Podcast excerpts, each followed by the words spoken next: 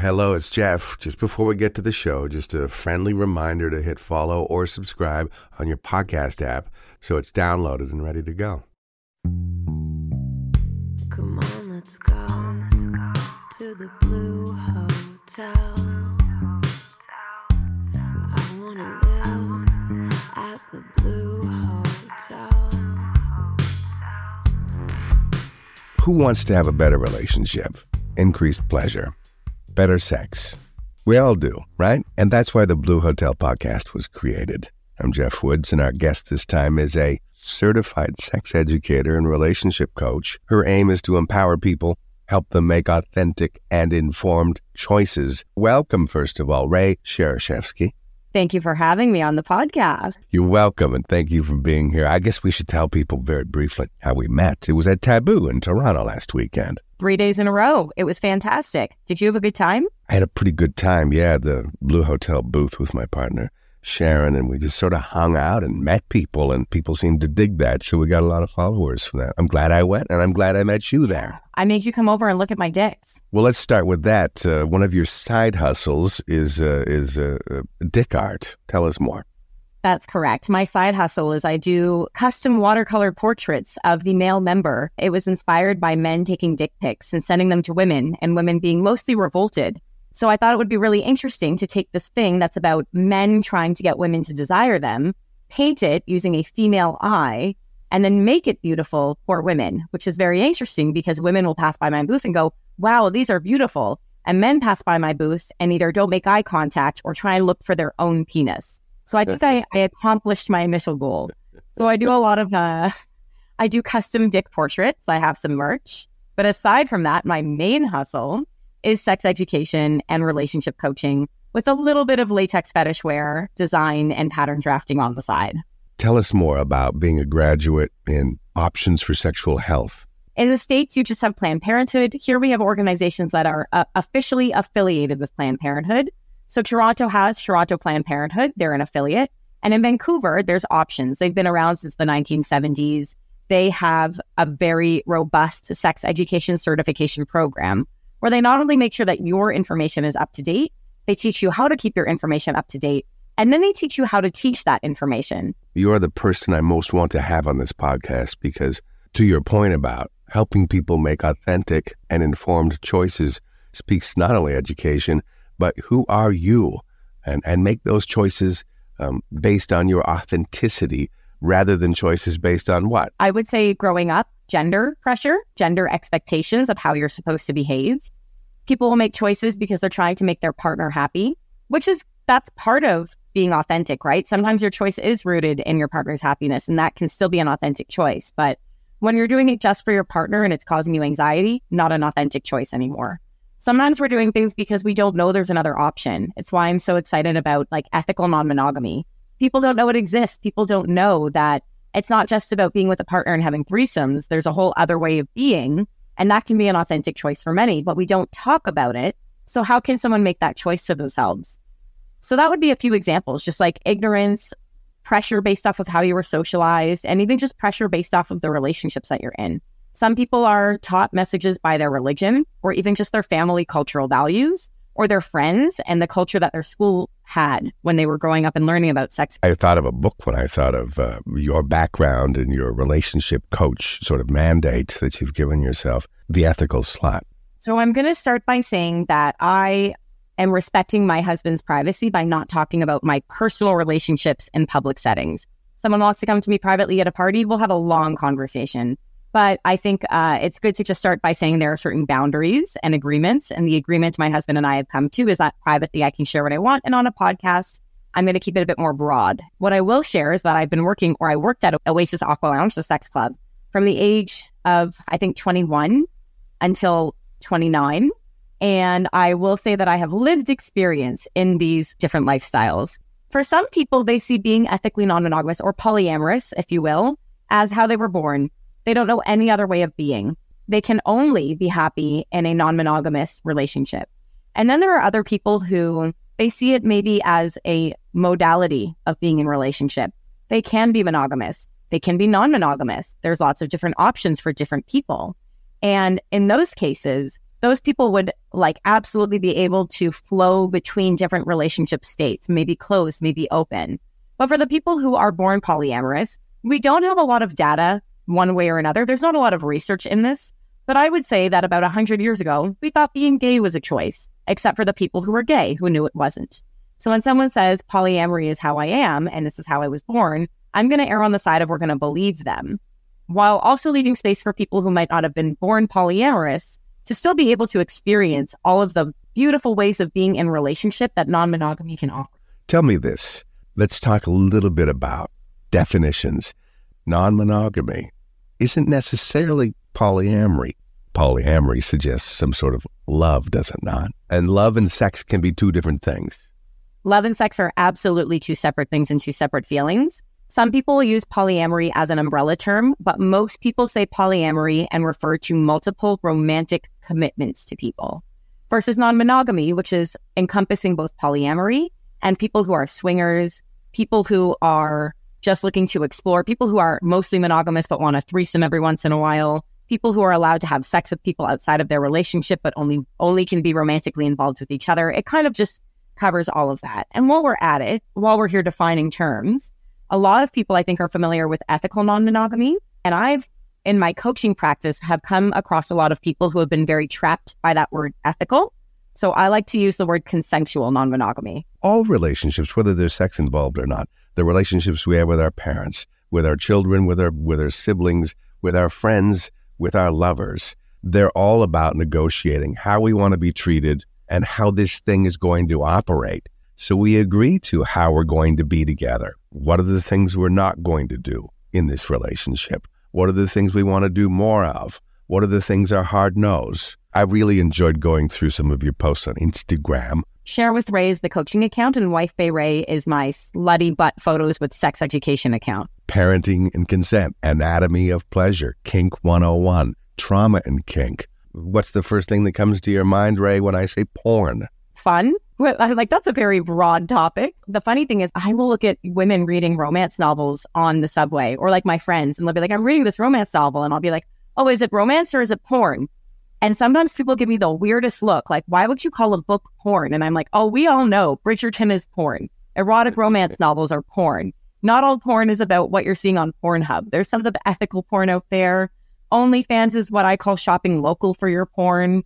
Usually people have very polarized opinions, like it's either all good or it's either all bad. And I think that's ridiculous because porn is porn. How you engage with it can be healthy or unhealthy. The way that porn is shaping societal norms can be healthy and unhealthy. If you're a consumer of porn, does not want to discontinue the consumption of porn, but wants to have a healthier relationship to it, what's your advice? Well, I think it depends on how how they're defining health and unhealthy in this moment. If you're watching porn every time you're jerking off and you can't not use porn, maybe you want to try turning it off once every 5 times and trying it with just your imagination to retrain your brain. That could be one option. For other people, a healthy interaction could be signing up for OnlyFans and knowing that you're supporting a small business rather than uh, supporting Pornhub's like very fast clicking, um, non personalized interactions, right? On Pornhub, these are strangers, but on OnlyFans, this is a person.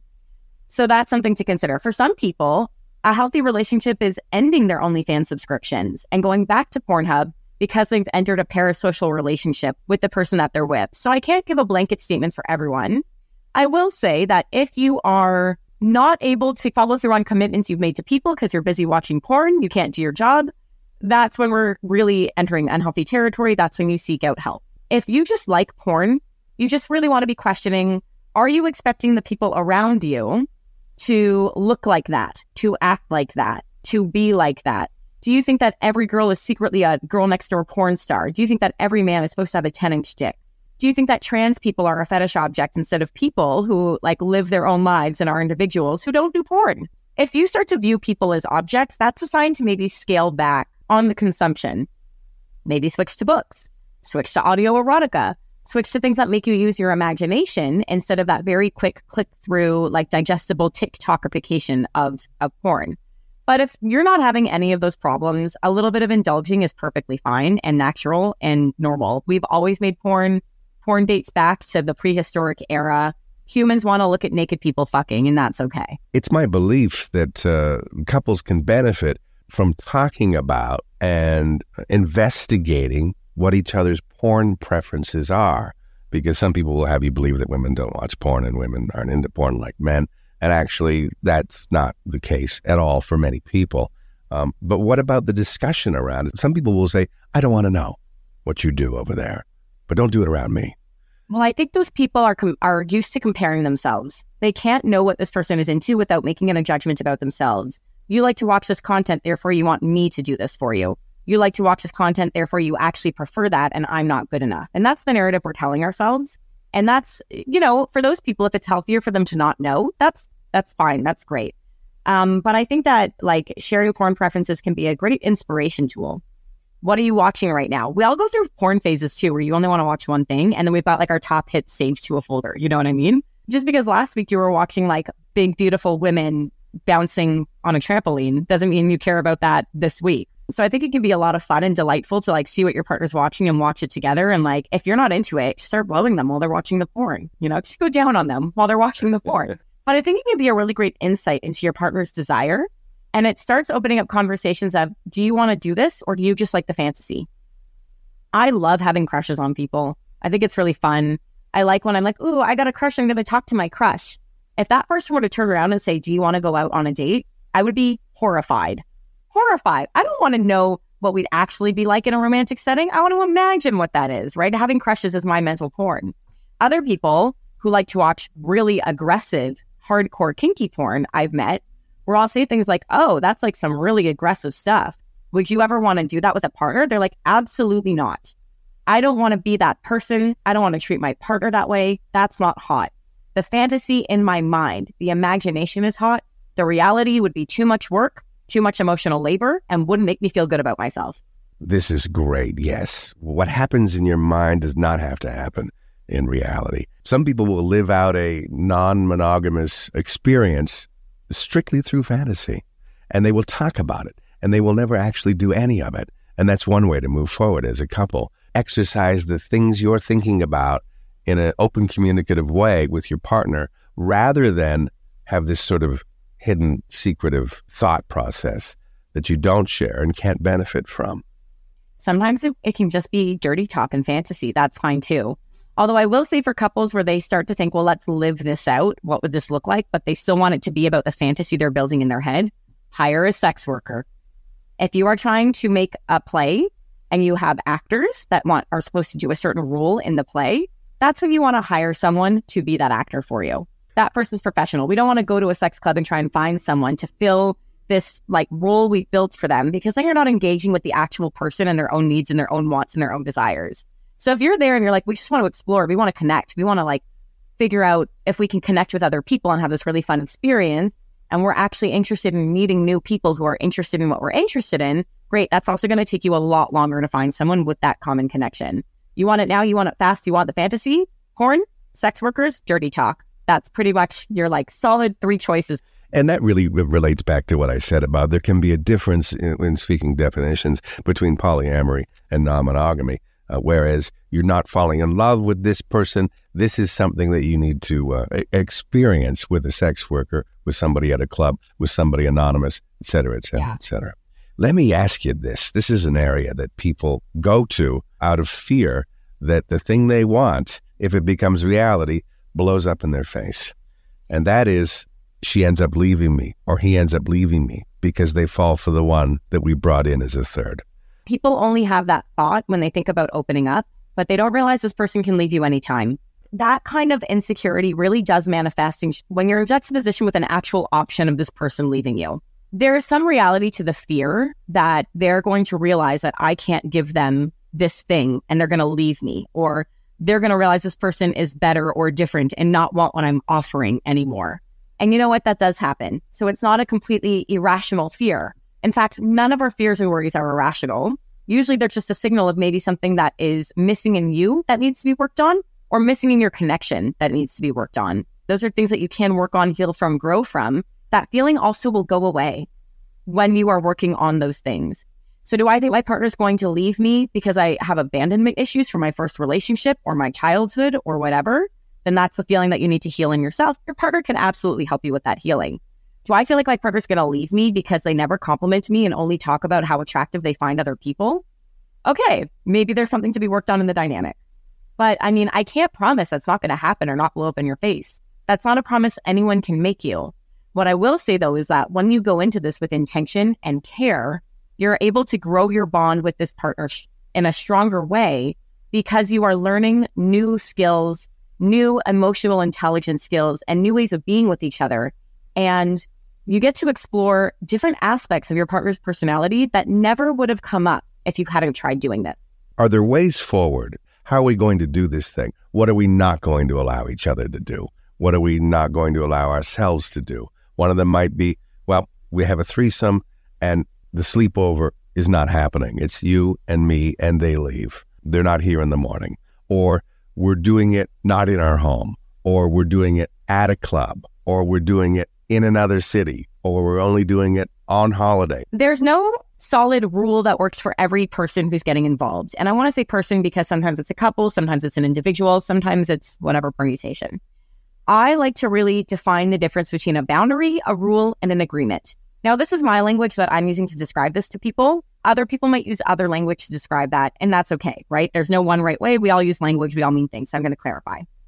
A boundary is something I control for me, something that is about my body and something I can choose to do. A rule is something I impose on you. You need to do this for me. An agreement is something that we both come to as a collaborative agreement to try and respect my boundary. I'll give a few examples. I would be very uncomfortable if my partner fell in love with someone else. My boundary is that I just want monogamy. That's a boundary for me. That's fine. It's an I statement. It's how I feel. right? That would be an example. So maybe you could say, okay, my boundary is that they can only love me. And so when I'm defining monogamy, really, I'm just talking about that love. So we are allowed to have sex with other people, but I really want to make sure that they are not going to fall in love with this person. So I want to create some rules, a fence, if you will, around that to make sure that we are preventing love from happening. So, what would cause you, my partner, to fall in love with someone? Is it how often you're seeing them? Is it proximity? Is it a feeling you can't control? Okay, well, then, if it's proximity, maybe we are only going to play with people when we're on vacation. Maybe we are only going to make time for dates once a month. And anyone who wants to see you more than that needs to find a different partner maybe this is something, right, that we've agreed to, and the partner can say, oh, this would be a real factor. So why don't we create some boundaries around that that we can respect? And the way that you build together is that when you and your partner are respecting these agreements, you are building trust. It's not my partner won't let me sleep with you once a week. It's I respect my partner's boundaries. So we've agreed that I'm going to see you once a month. I like to change my language to be more reflective of the fact that this is, in fact, a choice we made together as a couple. I can't control you and your body. I can't say you're not allowed to fall in love with someone because I can't control that. I can say I'd be incredibly uncomfortable if you fell in love with someone. And if you see that starting to happen, I would like you to tell me right away so we can make decisions about it, so we can determine what's next. That could be the agreement. Boundaries, rules, and agreements. It's important to have these discussions before jumping in to the deep end, as it were. And maybe read that book, The Ethical Slut, or any number of books. Where else would you point people I mean, yes, obviously, I would love for people to come find me if they need some support with this because I can recommend all the books in the world. But there is something to be said for mm-hmm. another human being in the room acting as your mediator, teaching you specific skills that are only what you need and not reading a whole book and going, okay, I don't know what from this is actually useful to me right now. I do a lot of listening to my clients as they have a discussion and interrupting them and saying, it sounds like you're saying this. Is that what you meant to say? And then being like, no. And I'm like, did you mean to say this? They're like, yes right? I do a lot of that with couples who are new to ethical non monogamy. And I also do a lot of just like helping people figure out what their inner fear script is. And is it them? Is it their partner? How do they talk to their partner about this? How do they do the self regulation they need to do? What are the tools they can practice? That's all stuff I help people with. And I'm also a big fan of the book Polysecure. So we're going to add that to your book list. Polysecure is all about attachment theory in non monogamous relationships. And it's fantastic. So as you said, what if you get attached? If you are worried about that or want to learn more about how you get attached to people and if it's healthy or not or what you can learn, Polysecure is the best book for that. Oasis Aqualounge, like you said, eight years in the business. What do you think was your greatest takeaway from that experience? You're the first person to ever ask me that question. I have so many stock canned replies to so many of the other ones. My greatest takeaway well, when I was 21, interacting there was different than when I was closer to 30, right? When I was 21, I started hanging out Oasis. My friends and I would go every Monday for Student Monday. It was like a standing invitation. Me and a bunch of young women would go every Monday together because it was the only place in the city that we could be naked and drink and know that nobody would touch us or do anything bad to us. And it was also the only place in the city that if we weren't feeling confident enough to say no, we could get someone to do it for us, the staff, and they would do it and it wouldn't be awkward and we could go like hide our faces and not make eye contact. It was a really great learning opportunity for both how much I realized that I was feeling disrespected in other spaces. People just felt like they had access to my body. And I thought that that was just something I had to accept, right? You're at a regular bar, someone's trailing their handle across your lower back just to cross the floor. They're a stranger, right? Why? Why is that acceptable? This space made me really understand what I could want for my own body. And it gave me a great place to practice saying no and a great place to practice actually needing it because you knew that it was a safe space to do it. And so when I was 21, my greatest takeaway was all of those very basic consent rules that you hear about, but you get to practice it there because you know it's actually going to be respected. Isn't that ironic, Rae, when you think about it? Because people who haven't been to a club like Oasis or any adult club, they might think their their, their go to might be, "Wow, a sex club? That sounds crazy. Is everybody just doing everything to everyone?" And and in, in reality, the sort of rules and protocol and respect is much greater in that environment than to your point about going to that club where they're playing, you know, loud music and or or whatever the place is where people don't necessarily respect and do reach out and touch and do grab your ass and do this thing and do that yeah. thing and do speak to you in a way that's that's neither uh, polite nor respectful. And I mean, when people say, "Okay, how can I get laid at a sex club?" My answer is the same way you would get laid at a regular bar. If you cannot create connection with people at a regular bar to the point where you get a number or can take them home with you, you will not be able to create connection at Oasis you think that you're walking in and picking from Barbie dolls or like it's a brothel or that you just walk in and have your choice. And that's not true. It's consenting adults choosing who they want to be with in that moment.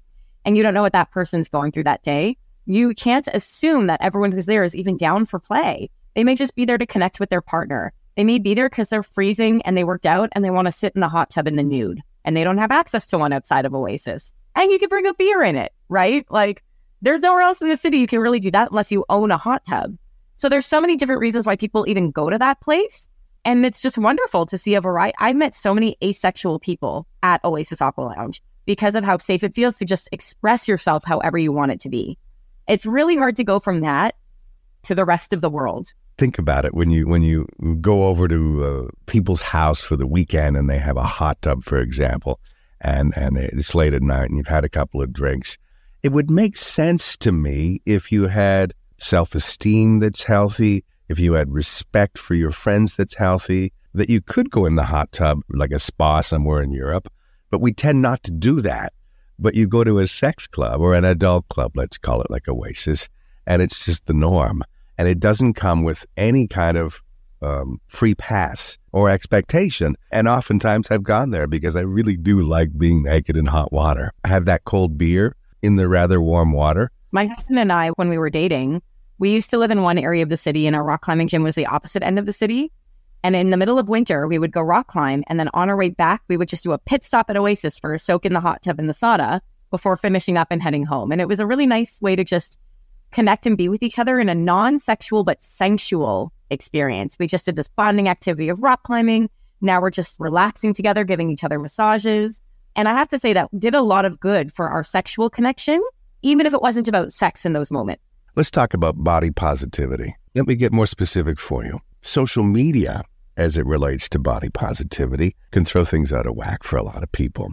I love what you did uh, relating to posing and how an active pose is different than just sort of a casual stance. I do think that there's a high prevalence of a certain kind of body being promoted on Instagram. And bodies also go through trends. So the body that's being promoted is usually very thin, right? That's part of it. And that's fine. That's great. There's lots of really hot people out there who are thin. Um, the post that you're referring to is me and my uh, medium sized glory, basically saying that even in these poses, Like even in these photos, I am still putting an effort to pose. This is still about flexing my muscles. Everything you see on Instagram, if it's someone's work account or a hot girl account, is absolutely curated. I do not walk around my house looking like I do on my Instagram. And a lot of us need to understand that what you are seeing on Instagram, even when it looks like a normal girl next door average person account, is absolutely not the case of what it is on the day to day. I once had someone reach out and say, Wow, I love when you straighten your hair. You put in so much effort to it. And I laughed and said, My curly hair takes double the amount of effort. Not that you would know, right? Like getting curls to look really nice consistently, that is the hard work, right? Let's not talk about the expensive products I bought just to make my curly hair look wild and free and effortless. So all these things that we think of as effortless beauty or effortless this, or, oh, this person is relatable because it's effortless. We're putting in so much effort to what we're presenting online. And so for me, the the body positivity conversation I think can go in a lot of different ways. There are a lot of excellent accounts they're talking about anti-diet culture.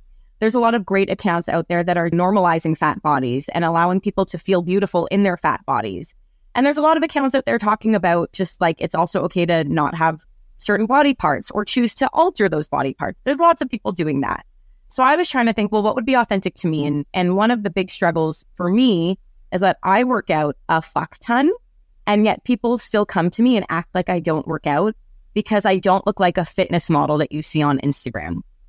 And that was always very interesting to me because why do we associate certain bodies with fitness? Why are we associating certain bodies with this and that? For me to be able to do some of these poses that you're seeing on my Instagram, I do about 30 minutes of yoga to warm up my spine flexibility so that I can get that twist, get that booty pop, get my leg to do the thing. It takes core strength to be able to balance in these poses. I actually have a client I was working with specifically to take like sexier photos. And he was saying that he's really struggling to do the flex and maintain the relaxed face. And I went, Oh, I'm so sorry. You're going to have to start taking Pilates classes. This is effort. And so, I mean, I know this isn't necessarily where you thought this was going to go, but my contribution to the body positivity conversation is that like fit bodies look a very, can look very different from each other, right? Active bodies look different from each other. You don't need to be counting protein macros and working out a fuck ton to be an active, healthy person with an active body. And even if you're not active, that doesn't mean that there's anything wrong with your body. I just want people to be aware that everything you see online is curated and fake. Even if it's just that I've had laser hair removal, or this person has implants, or all of us have Photoshop things, or this person's skin doesn't look like that, or when I walk around my house, I'm not wearing lingerie, I'm wearing sweatpants right? Typically, although sometimes you may choose to wear because, you know, someone's coming yeah. over. Absolutely worn lingerie under my sweatpants to go out and see people because that's a power move right there. And to your point about fitness, I can't really change the way my body is in a grand way. I can become more toned and more fit with the body that I've been given. We all have that opportunity. I loved watching your uh, kickboxing videos. Speaking of uh, becoming strong and becoming more fit, you are not going to change the overall way you look. You are going to nuance the way you look by being able to engage as you do and being able to pose actively as you do. Men who work out and go to the gym are incredibly jealous of my calves. I have calves that are so large they actually don't fit into boots that go over the calf. And they're like, what did you do for leg day? And my response is genetics. I'm looking at like people with skinny ankles, these men who can't do leg day no matter what. And I'm like, oh, but I would look so much more elegant in shorts if I had your ankles, right? And there's only so much you can control about your body and your body type.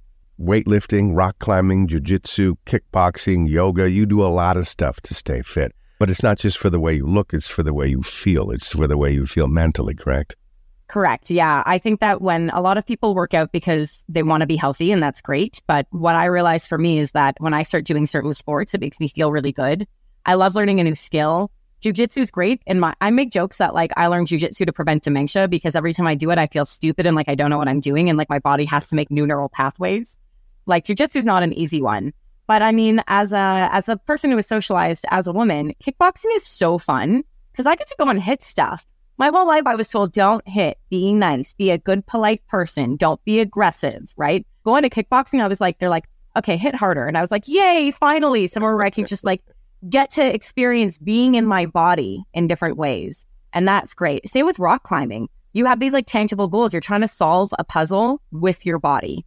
And it's so wonderful when you can do these things with your body that you didn't think you could do before. And that's really fun. I don't want to sound ableist, by the way. I know there are people out there who like can't do these things for whatever reason.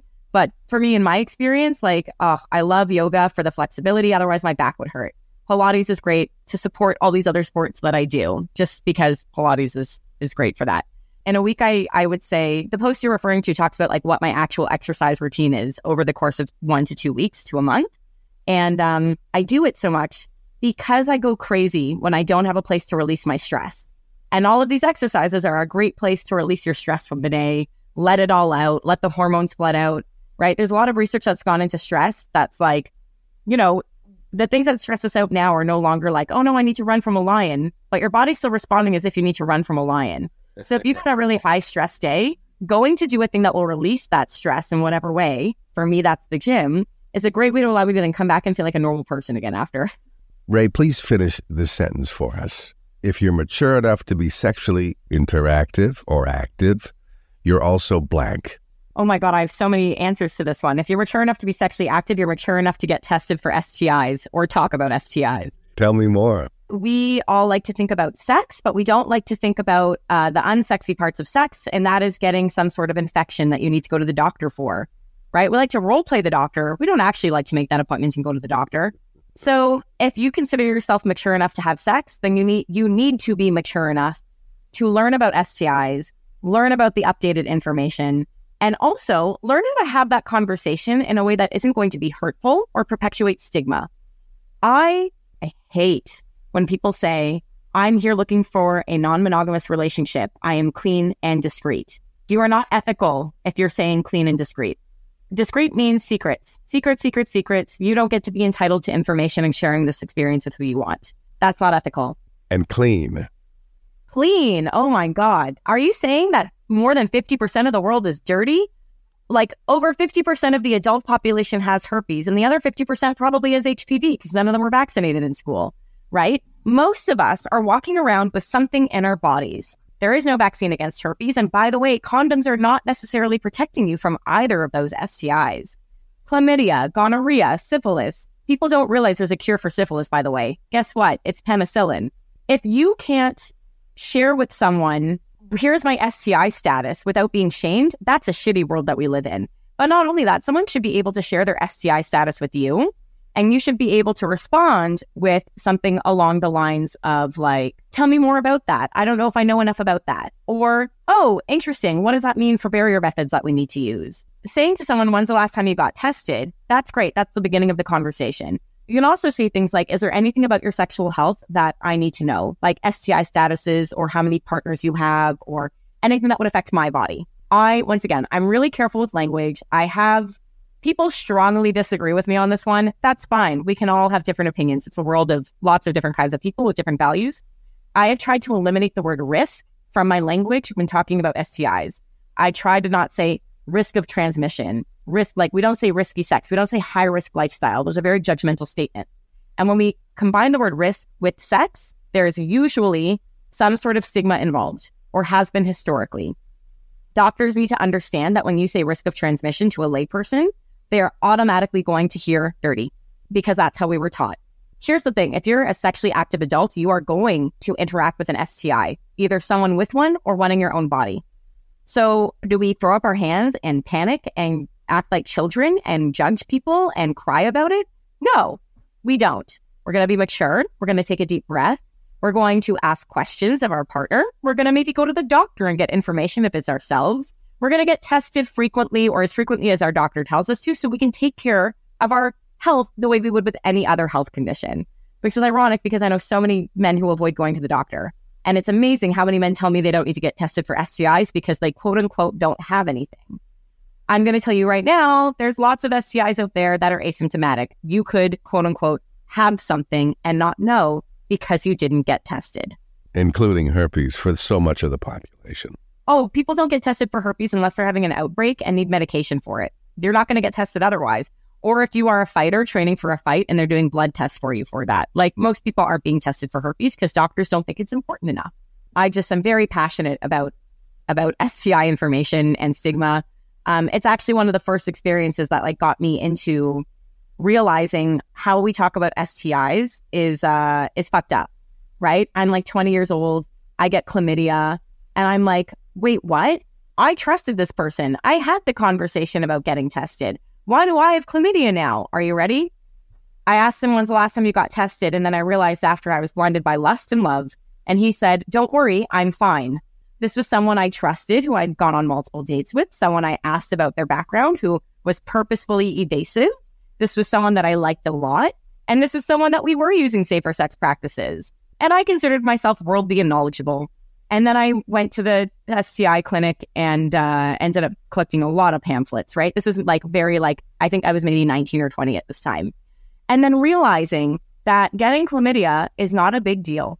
My whole life, I thought getting chlamydia was going to be the end of my sex life. It was going to be the end of everything. He called, this guy called me six months later, like, do I have to tell every partner from now on that I gave you chlamydia? And I'm like, no. Did you get treated for it? Like, yes, if you didn't get treated, but if you're treated, it's gone. That's like telling someone I had a cold last year. So I'm happy to talk about my STI experiences because when I talk about them, other people start telling me about their STI experiences. And there's just this big culture of shame because it's like no one blames someone else for getting a cold. And yet we act like you did something wrong because a little parasite found its way through someone's genitals to your genitals, right? Ridiculous. So, yeah, if you're mature enough to be having sex, you should be mature enough to be having these conversations. Well put. Something that I think is integral to moving things forward in a healthy way, and that is community building. How do you best community build if you're in the lifestyle, as it were? I think that's a bit of an interesting topic because people in general in the regular world are struggling to community build, right? People are feeling more isolated than ever. People don't, especially after the pandemic, have forgotten how to be in contact with other humans. You need to just show up. You need to show up. You need to be a face. And even if you're an introvert, you have to extrovert, at least for a little bit of time. Some people will build community through dating apps. They start dating someone, they're introduced to a polycule, they're part of that community. But I mean, I build community by showing up, asking intrusive questions of the people around me, being unapologetically myself, and then things just sort of fall into place from that point. Community doesn't always mean the person that you see every single day or the person that you call. It can sometimes just be like, we're here together for a shared goal. So if you want to build community in the kink world, you have to start showing up to kink parties, kink events, kink spaces. You have to become a regular somewhere. Try out a bunch of different ones till you find one that you like. Check out all of the local munches that are listed on FetLife. A munch is uh, kinky people looking for community specifically and looking to make friends, but not at a play party, right? You need to be connecting with people when you're not in a kink space. You can use dating apps for that to a certain extent as well. You can use munches for that, but mostly you need to show up best place we can find you, Ray? Website, share with Rae, R A E dot com. My Instagram handle, share with Ray. You can DM me there if you want to ask more about coaching or keep an eye on all of the offers that I have there. Wife Bay Ray is where you go if you want to hear about the monthly workshop or the monthly workshop topic and also see once again photos of my butt. Speaking of your butt and your legs, were you a fan of, uh, and he's still alive, his wife has died though, the great uh, cartoonist Crumb, Robert Crumb, R. Crumb. Robert Crumb would love you you have to see the film uh, called Crumb. It's a documentary uh, some 30 oh, years ago. Well, he would love me. I look like a Robert Crumb cartoon. You really do. You've introduced me to my next my next art piece, that's for sure. His wonderful spouse of many years, who uh, factors prominently in the in the documentary of the um, mid 1990s. I saw R. Crumb uh, as a documentary in a Calgary theater, and my life was changed by his story. Um, his art is, is legendary. Anyone listening that's not familiar with R. Crumb, the Keep On Truckin' guy, the Doodah Man, as the Grateful Dead sang about. That's the guy with the big boots and he's kind of cruising down the road. That's the Doodah Man. That's an R. Crumb thing. He also did the Cheap Thrills record cover from Big Brother and the Holding Company, the Janis Joplin. Oh, yeah, this guy's very, right? you know, now that you say it, I'm like, I actually know the art. I didn't know the name. Now, those were the commercial pieces that he did in life, but most of his stuff was like Fritz the Cat and and a, and a ton of other cartoons like you know, from Zap Comics and so on. This was a guy whose sexuality in his imagination came to life on pages that featured women with, with great butts and, and thighs like yourself, right? Do you know the movie Lilo and Stitch? Yes. So he is very similar. I don't know if you remember this, but all of the women in that show had very thick legs as well, mm-hmm. uh, very thick calves. He is another, I would say, modern day illustrator who is drawing women with just very thick legs. And I remember looking it up and being like, these are so cute. Chris Sanders, look up Chris Sanders' artwork. Another one of these like pinup style, thick thighed babes. I'm changed by you. I always am by great guests. I thank you for being here, Rae. Thank you for having me. This was a lot of fun. She did it right at the Blue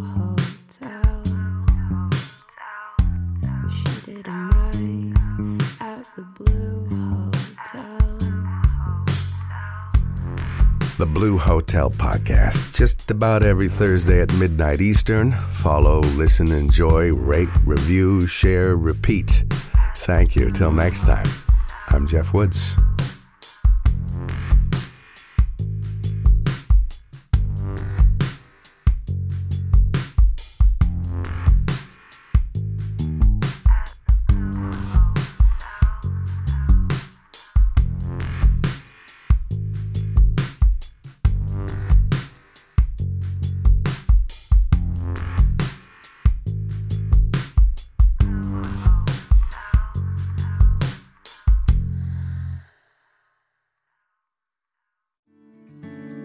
Come on a journey like no other, where you will discover many roads that will lead you to a happier, healthier, and more stress free life. And the beauty is, you don't need any vacation time for this adventure. The journey will come to you. Join Avery Rich on your very own journey into yoga. Along the way, she will demystify yoga poses and guide you into a yoga posture or short sequence, all in less than 15 minutes. You have nothing to lose but stress. The Journey into Yoga podcast. It's not for people who like yoga, it's for people who don't like yoga. Follow or subscribe on Apple Podcasts, Spotify, Amazon Music, or at averyrich.com.